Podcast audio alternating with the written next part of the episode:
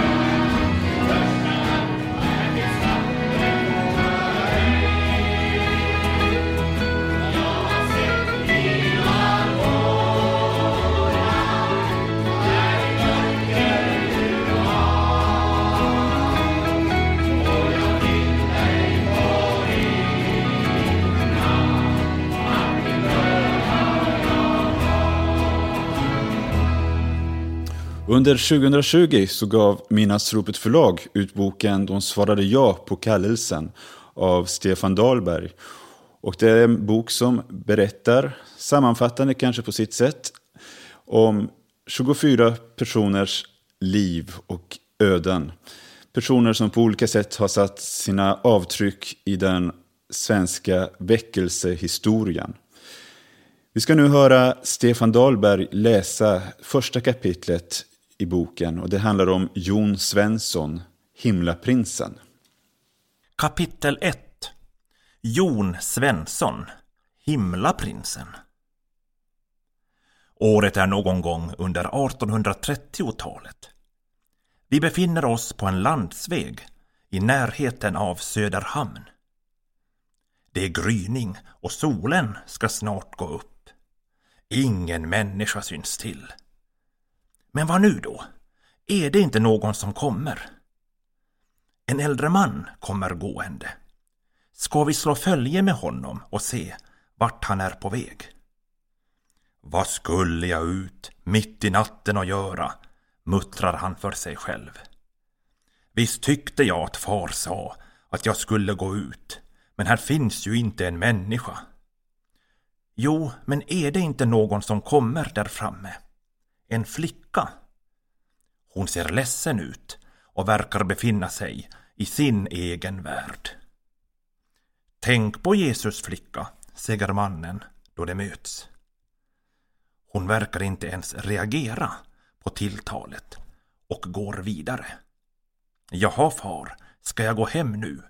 Var det endast henne jag skulle träffa i natt? Ja, men då gör jag väl det, muttrar han vidare. Någon vecka senare får han höra att en flicka dött. Hon hade någon dag innan mött en man i gryningen som sagt till henne Tänk på Jesus flicka. Tack vare detta hade hon lämnat sig till Gud. Hans uppmaning hade bärgat henne för evigheten. Mannen du mött i denna historia hette Jon Svensson, allmänt kallad Himlaprinsen. Namnet hade han fått för att han tyckte sig vara prins av himlen. Han aktades inte särskilt högt i världens ögon. Han var småbrukare, det vill säga han hade en mindre bondgård.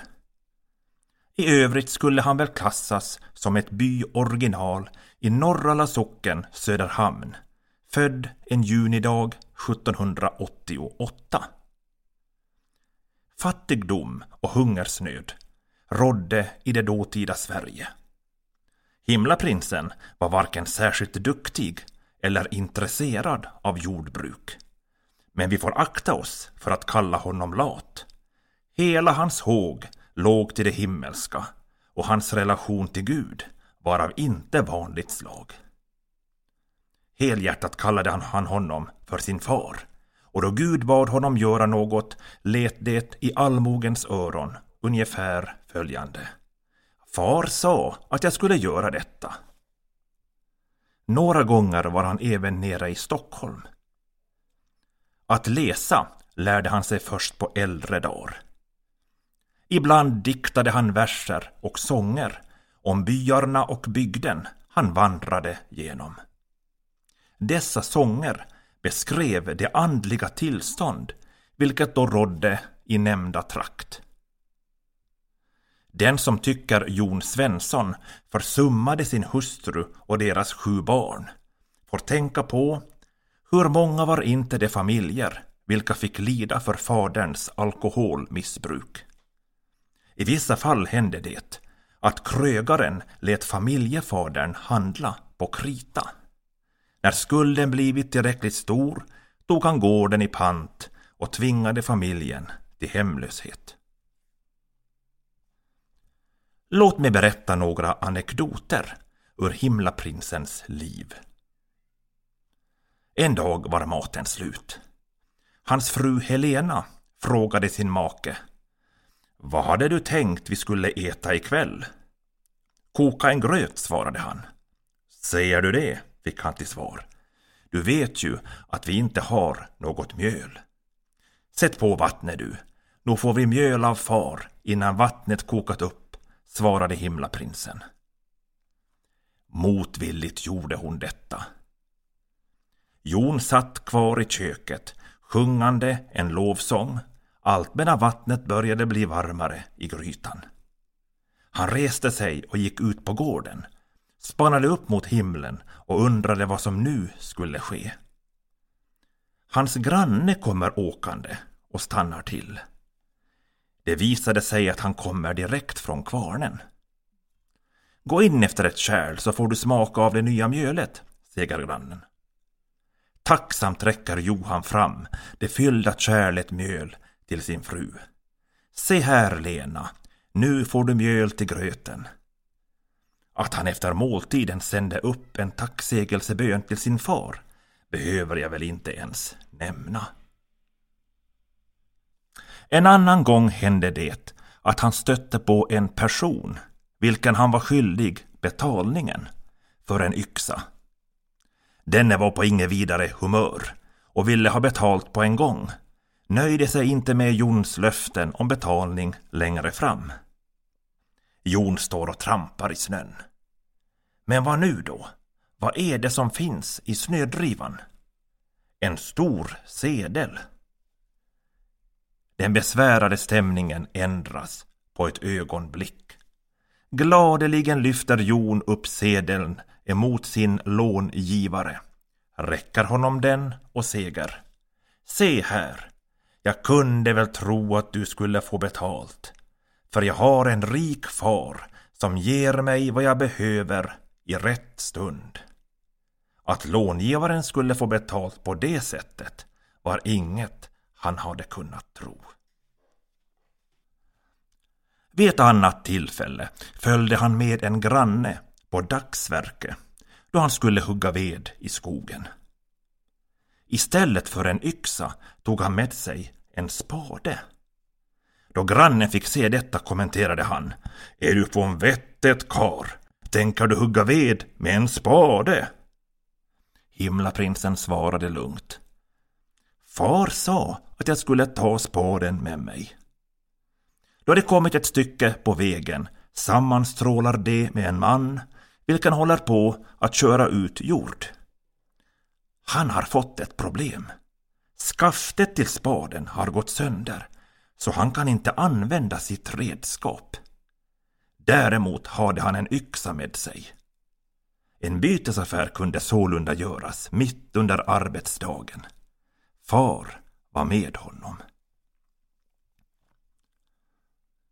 Vid ett annat tillfälle då han var ute på ett av sina predikovandringar hände det sig att han passerade en lantman som satt bakom hästen och plöjde. Under tiden sjöng han en psalmvers. Min högsta skatt, o Jesus kär, du värdes mig benåda. Jag svedan av de synder bär, som vid mitt hjärta låda. Det skar till lite i Jons hjärta då han hörde lantmannen sjunga så. Levernet stämde inte alls överens med salmen. En snåljopp och en girig buk. Var det inte så han uppfattades ibland? Jon tog mod till sig, gick fram till lantmannen och frågade. Vad gör du? Antingen ska du tiga eller sjunga sanning. Lantmannen undrade förvånad är det inte sant vad som står i psalmboken? Jo, svarade Jon. Men inte för dig, utan ska du sjunga så att det blir sanning för dig. Sjung så här. Min högsta skatt är jord och skog och hjärtat fäst vid häst och plog och röjt och plöjt, det ska jag ha. Men kropp och själ får Satan ta. Så ska du sjunga, då sjunger du sanning, tillade Jon och vandrade vidare. Orden manade mannen till eftertanke och snart sände han bud efter Jon för fortsatt samtal. Dessa berättelser speglar något av det liv Jon levde i en innerlig relation tillsammans med sin far. Den bild undertecknad får av himlaprinsen är Han levde i det gamla bondesamhället. Kroppsarbete värderades högt och man trodde sig ha större nytta av att bli en duktig praktisk arbetare än att lära sig läsa och skriva. Om Jon lärt sig läsa som barn kanske hans liv skulle ha sett helt annorlunda ut. Han saknade sannerligen inte begåvning. Att vara teoretisk i ett praktiskt samhälle var nog många gånger svårt. Istället blev hans liv ett vittnesbörd om det verkliga barnaskapet hos Gud, om vad ett liv förmår som överlåter sig helt till sin frälsare. Under en predikoresa, adventstid 1852, i Njutångers prästgård fick Jon Svensson flytta hem till far. Låt mig en vers till sist citera. Han skrev om sig själv. Himlaprins Jon Svensson, det namnet bör han ha. På vattnet som på landet han prisa vill sin far. I städer och i byar berömmer han sin bror. Att himlarna och skyar må kalla honom stor. Och vad jag älskar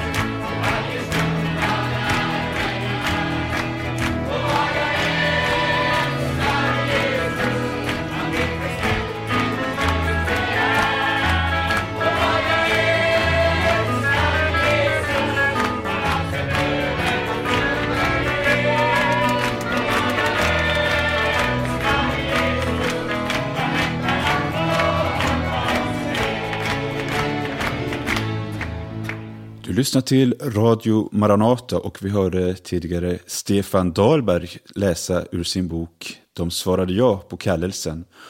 Och boken finns att köpa på Minasropet förlag på www.minasropet.se. Du kan även ringa oss på 070-201 6020 och beställa den. Musiken vi har fått höra hittills är från albumet Han fann mig som spelades in 1973 och det är liveinspelning från Maranateförsamlingen. Vi ska höra lite musik till här nu, sen ska vi höra en hälsning av Paulus Eliasson från Rumänien.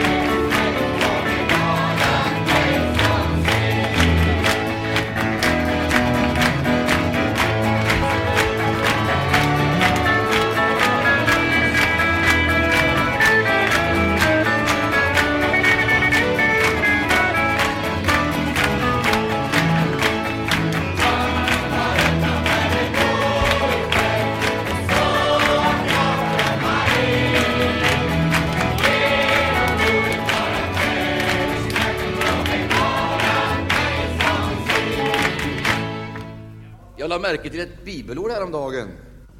Högt lovad. Då tänkte jag, ja då är jag på rätt väg. Halleluja, herre vare Gud. Han är högt lovad i evighet. Pris Gud.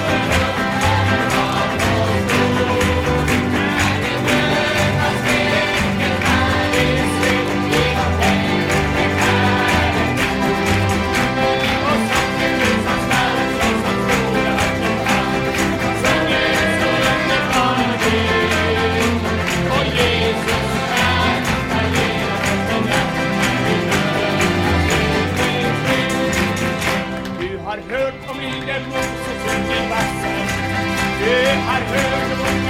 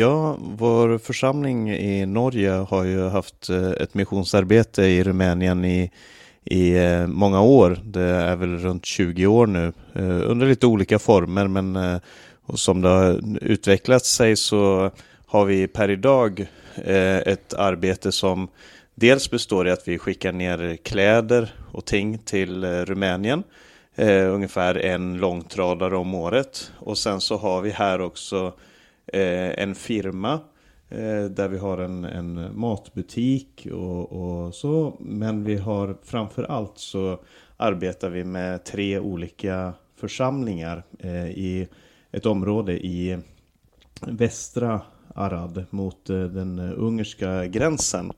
Eh, eh, västra Rumänien menar jag. Staden heter Arad och ligger ganska nära den ungerska gränsen.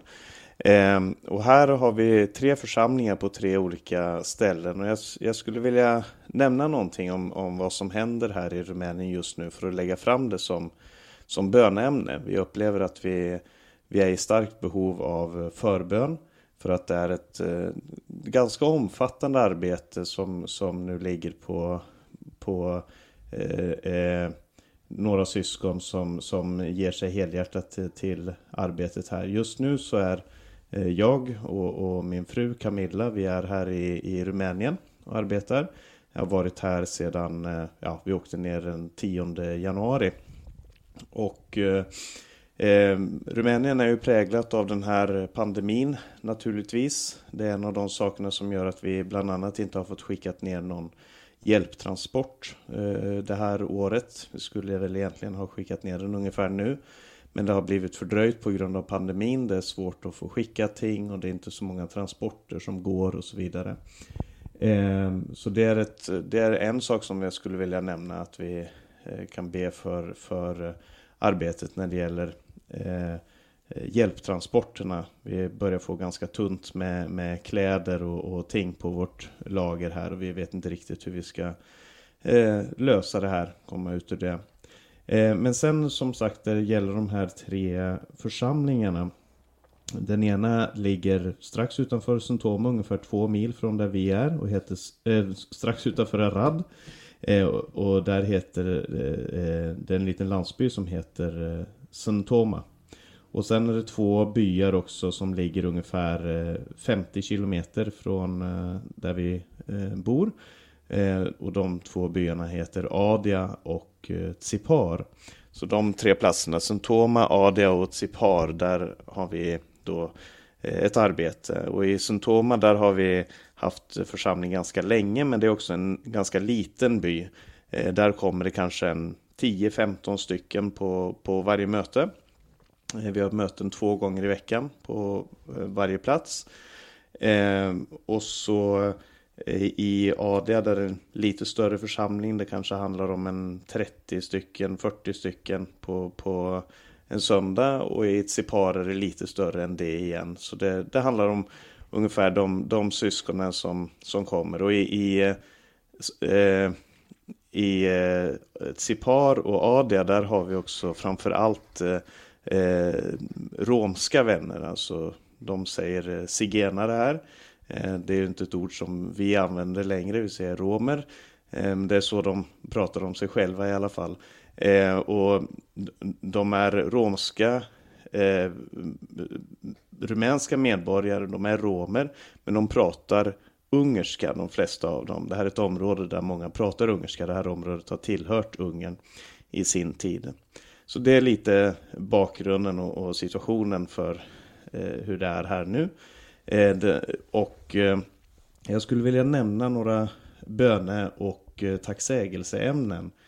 Eh, ett böneämne är en syster i, i församlingen i Adia. Hon eh, är runt eh, 60 år och hon blev änka nu medan vi var här. Hon var gift med en man som, som han var inte, han är inte troende själv, han hade stora alkoholproblem. Eh, han hade också problem med, med hjärtat och med lungorna. Och på grund av sina lungproblem så blev han eh, körd till sjukhuset. Han blev väldigt sjuk.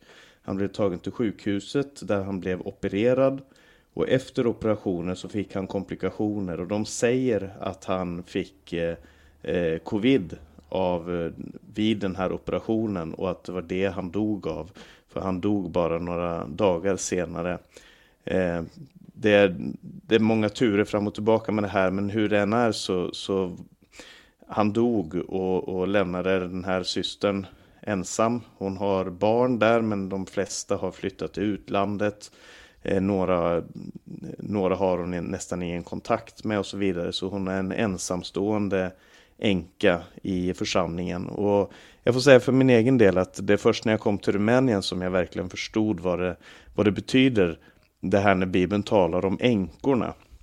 För att eh, jag kände inte så många änkor innan. Eh, och de jag kände, det var inte människor som, som verkade som de hade det så svårt i livet. Men här är det en lite äldre kultur i Rumänien. Och de som mister sin man eh, på ett eller annat sätt de, de, är väldigt, väldigt utsatta. Och den här systern är verkligen det. Jag skulle vilja nämna henne som bönämne. Hon heter Ekaterina. Eh, och eh, de flesta här kallar henne för Titsa. Det är hennes eh, eh, smeknamn här. Men Ekaterina, jag skulle vilja nämna henne som ett bönämne. Eh, och i samband med det vill jag också nämna som ett tacksägelseämne. För att när vi berättade om den här systern för syskonen i Suntomas som då är en mindre församling men de har det lite bättre ekonomiskt ställt. Eh, de är inte rika på något som helst sätt men de, de klarar sig. De, de, eh, de hade det värre för 20 år sedan, de har fått mycket hjälp och nu så klarar de flesta sig ganska bra. Eh, och när vi nämnde det här så sa de att men varför tar vi inte upp ett offer? Vi kan vi kan börja ta upp ett offer en gång i månaden och vi har inte haft det som vana i församlingen att ta upp så mycket offer för att det är väldigt fattiga syskon det är tal om här. Så vi, vi, har, inte, vi har inte velat göra som andra församlingar och, och, och börja ta upp offer. Men nu i alla tre församlingarna egentligen så har man börjat prata om att kanske vi skulle göra det. Kanske vi skulle börja ta upp offer för, för olika ting som vi tycker är angeläget och sådär. Och, och de själva har, har liksom velat vara med. Och det, det har jag upplevt som en väldigt stor välsignelse att, de, att det är på deras initiativ och att de har velat eh, vara med och, och, och hjälpa till och, och stödja och, och, stödja församlingens arbete på olika sätt. Och då nämnde syskonen där i symptom att kan vi inte ta upp ett offer så samlar vi in det, det vi har möjlighet till och så ger vi det som en gåva till den här systern. Och hon har per idag en pension som motsvarar ungefär dryga 300 svenska kronor i månaden. Eh, så hon, hon, det är, saker och ting är naturligtvis billigare här i Rumänien men ändå 300 kronor det, det kommer man verkligen inte långt på. Men syskonen där, inte bara tog de upp ett väldigt rikt offer utan de, de kom också med mat, de tog från, från egen, från det de själva hade i skafferiet och de handlade mat. Så vi fick med oss fyra stora påsar med, med eh, matvaror och vi fick med en, en rik gåva till, till den här systern, änkan.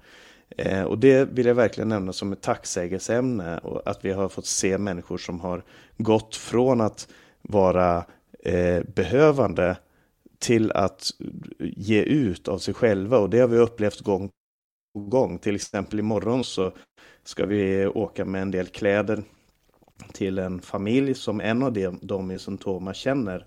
Och hon kom och frågade, kan vi inte göra någonting för den här familjen? Skulle vi kunna ge dem lite kläder, ge dem lite hjälp?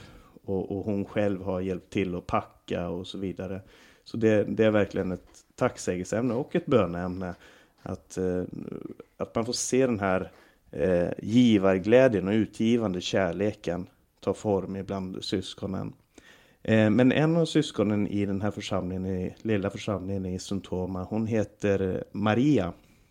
Och hon, eh, hon var faktiskt den som introducerade oss för hela den här byn. Hon bor eh, strax utanför byn. Och vi träffade henne eh, för ja, 20 år sedan ungefär så var, såg vi att det var några fattiga, dåliga hus där och hon bodde i ett av de husen. Och hon sa till oss, men kan ni inte komma och hjälpa de här människorna borta i symptomen, det ligger bara strax här borta. Eh, så hon var den som introducerade oss för den här byn.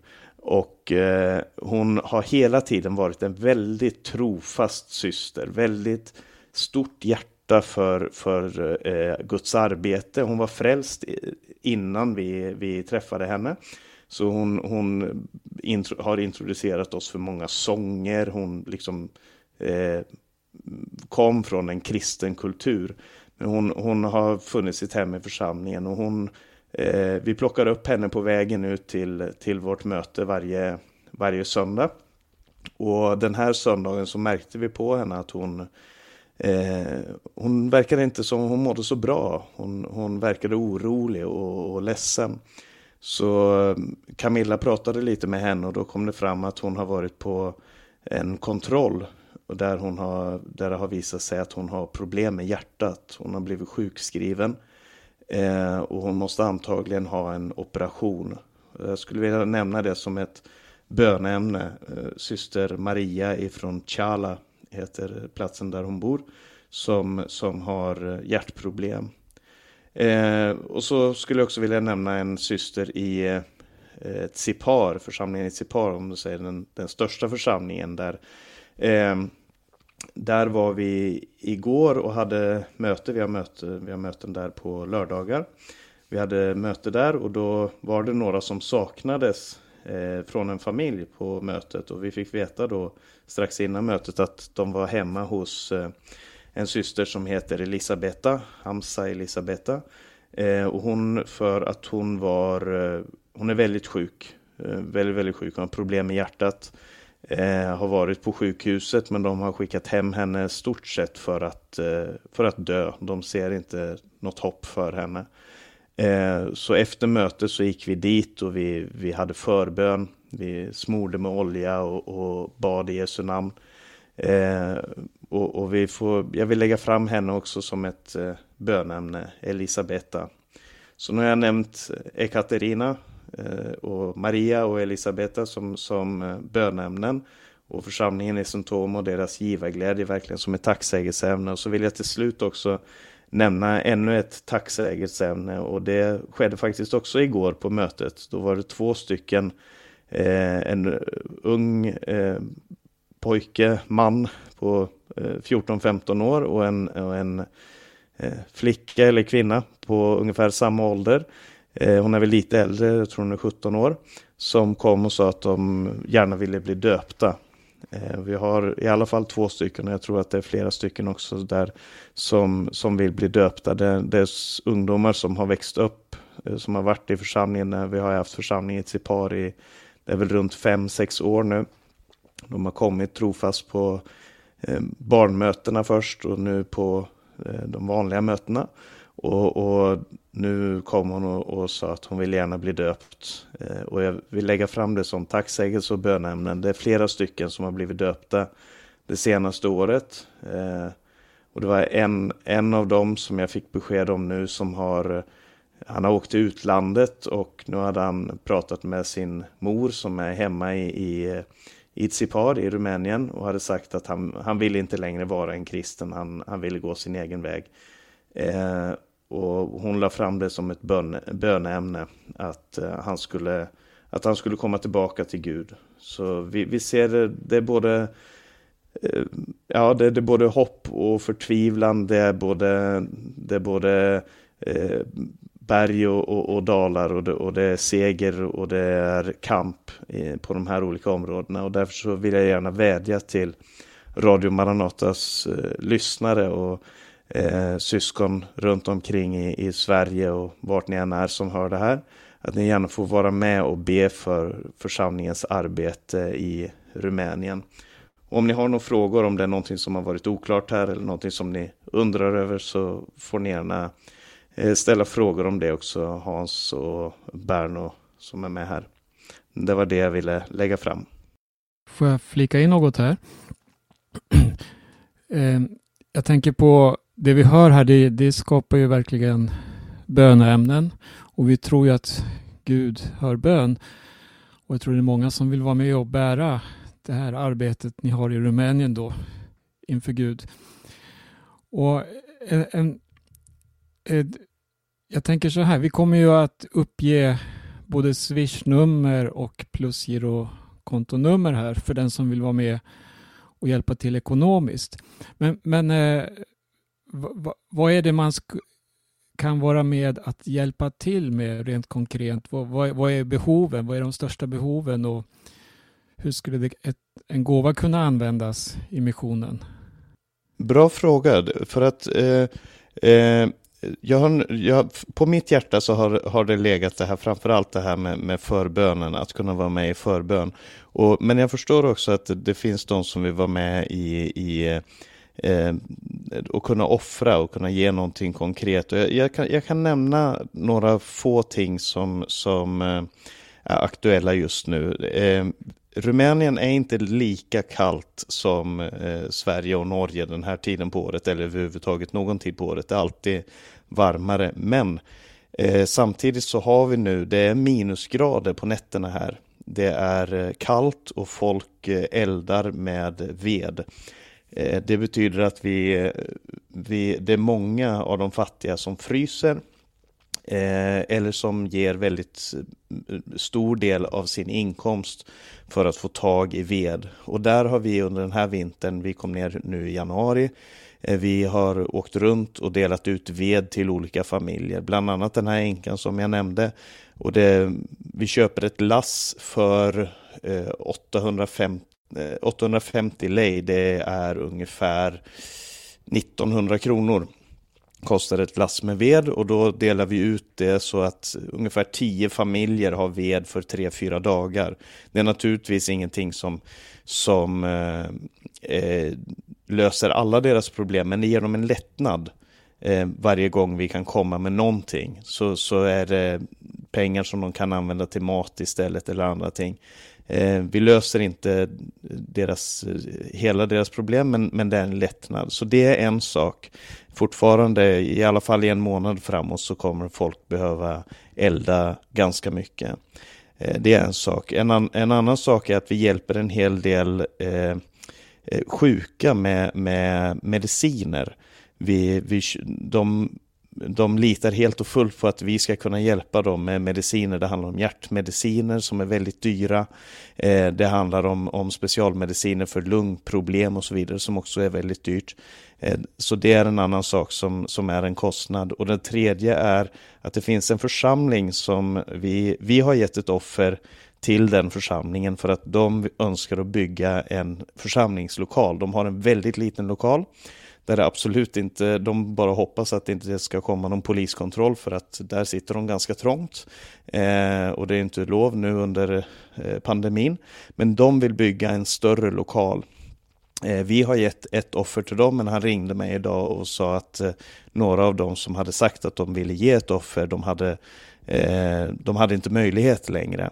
Eh, så han, han la fram det som ett bönämne och sa också att eh, de har ett behov, om du pratar med några syskon eh, som, som har möjlighet att, att hjälpa till så är det väldigt välkommet. Så när du nu frågar så får jag nämna det som, som faktiskt en mm. sak som, som har blivit nämnd som aktuell just nu. Ja, det var ju konkreta saker du nämnde här. Tidigare så sa du också att ni brukar köra ner en långtradare och kan du säga något om det? Vad, vad, är det för last på den och var kommer de eh, materialen ifrån och vad, vad, vad, är avsikten med det? Ja, precis. Vi, vi har eh, ganska länge sysslat med att skicka ner hjälptransporter till Rumänien. Eh, I början så var det ganska lite, vi åkte med egna lastbilar. Sen så började vi köra ner eh, hela långtradare eller trailers till Rumänien. Eh, som mest körde vi väl två, tre eh, sådana långtradare om året. Nu eh, går det lite saktare. Vi skickar eh, de sista åren har vi skickat ungefär en långtradare. Eh, det som är på det lasset det är framför allt kläder kläder som vi får i Norge. Folk kommer med det hem till oss från närområdet. Folk bara vet att vi skickar saker till Rumänien. Vi har aldrig satt in någon annons okay. eller någonting. Men folk bara vet mm. det. Så de kommer med kläder eh, och så eh, och, och, vi får också möbler, kökssaker, skor, leksaker, sådana saker som vi kan skicka ner. Eh, det vi inte kan skicka ner det säljer vi på en loppmarknad som vi har i Norge. Eh, och så skickar vi det här och en, en sån transport kostar ungefär 30 000 kronor, 3 000, lite över 3 000 euro kostar en sån transport. Eh, och det, eh, där är också en sån sak som, som naturligtvis är en hjälp. Nu får vi inte skickat just nu, men så fort restriktionerna lättar så, så har vi ett, en, eh, en transport. Tack så mycket Paulus Eliasson som sitter i Rumänien och vi hörde även Berno Vidén ställa några frågor. Och eh, du som lyssnar nu till Radio Maranata och hör om de här behoven som finns. Du kanske känner att du vill vara med och stödja arbetet ekonomiskt. Du är såklart välkommen att göra det. Maranataförsamlingen har plusgiro nummer 44 10 05 6 och swish 123 155 1571. Och eh, ange då Rumänien som meddelande så ser vi till att pengarna kommer fram till rätt plats. Och glöm inte att framförallt be för arbetet. Du lyssnar till Radio Maranata och vi har lite drygt tio minuter kvar här i vår sändning och vi ska få höra ytterligare lite musik från albumet Han fann mig innan vi går ur eten här.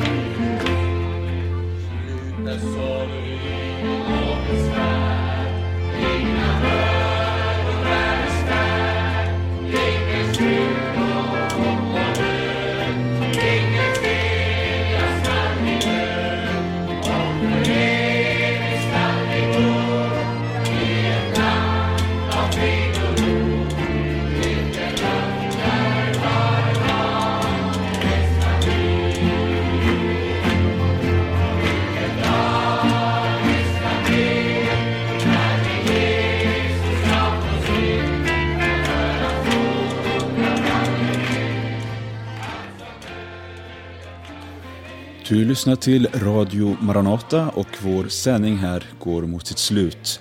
Radio Maranata Stockholm sänder över Stockholms närradio 88 MHz och våra ordinarie sändningstider är varje dag klockan 8 samt måndag och onsdag kväll klockan 18. Radio Maranata Örebro sänder över Örebro närradio 95,3 MHz och vi har samma tider som Stockholm, alltså varje morgon klockan 8 samt måndag och onsdag kväll klockan 18. Lyssnar du i Göteborg så är det Göteborg närradio som gäller och då är det 94,9 MHz. Våra sändningstider är tisdag kväll klockan 21 och lördag klockan 15. Vill du ha mer information så är du välkommen att ringa oss på 070-201 6020 eller mejla oss på info maranata.se. Du kan även besöka vår hemsida på www.maranata.se. Under det här programmet så har vi hört lite olika inslag. Dels så hörde vi eh, Stefan Dahlberg läsa ur sin bok De svarade ja på kallelsen. Och den boken finns att köpa på Midnattsropet förlag på www.midnattsropet.se. Finns även som ljudbok och e-bok. Vi hörde även Paulus Eliasson berätta från arbetet i Rumänien och om det behov som finns. Så vill du vara med och stödja det så är vi tacksamma för det också. Du kan använda Maranataförsamlingens plusgironummer 4410 05-6 eller swisha på 123 155 1571 och anger då Rumänien som meddelande så ser vi till att pengarna kommer fram till rätt plats. Med de orden önskar jag dig Guds rika välsignelse från Radio Maranata och på återhörande snart igen.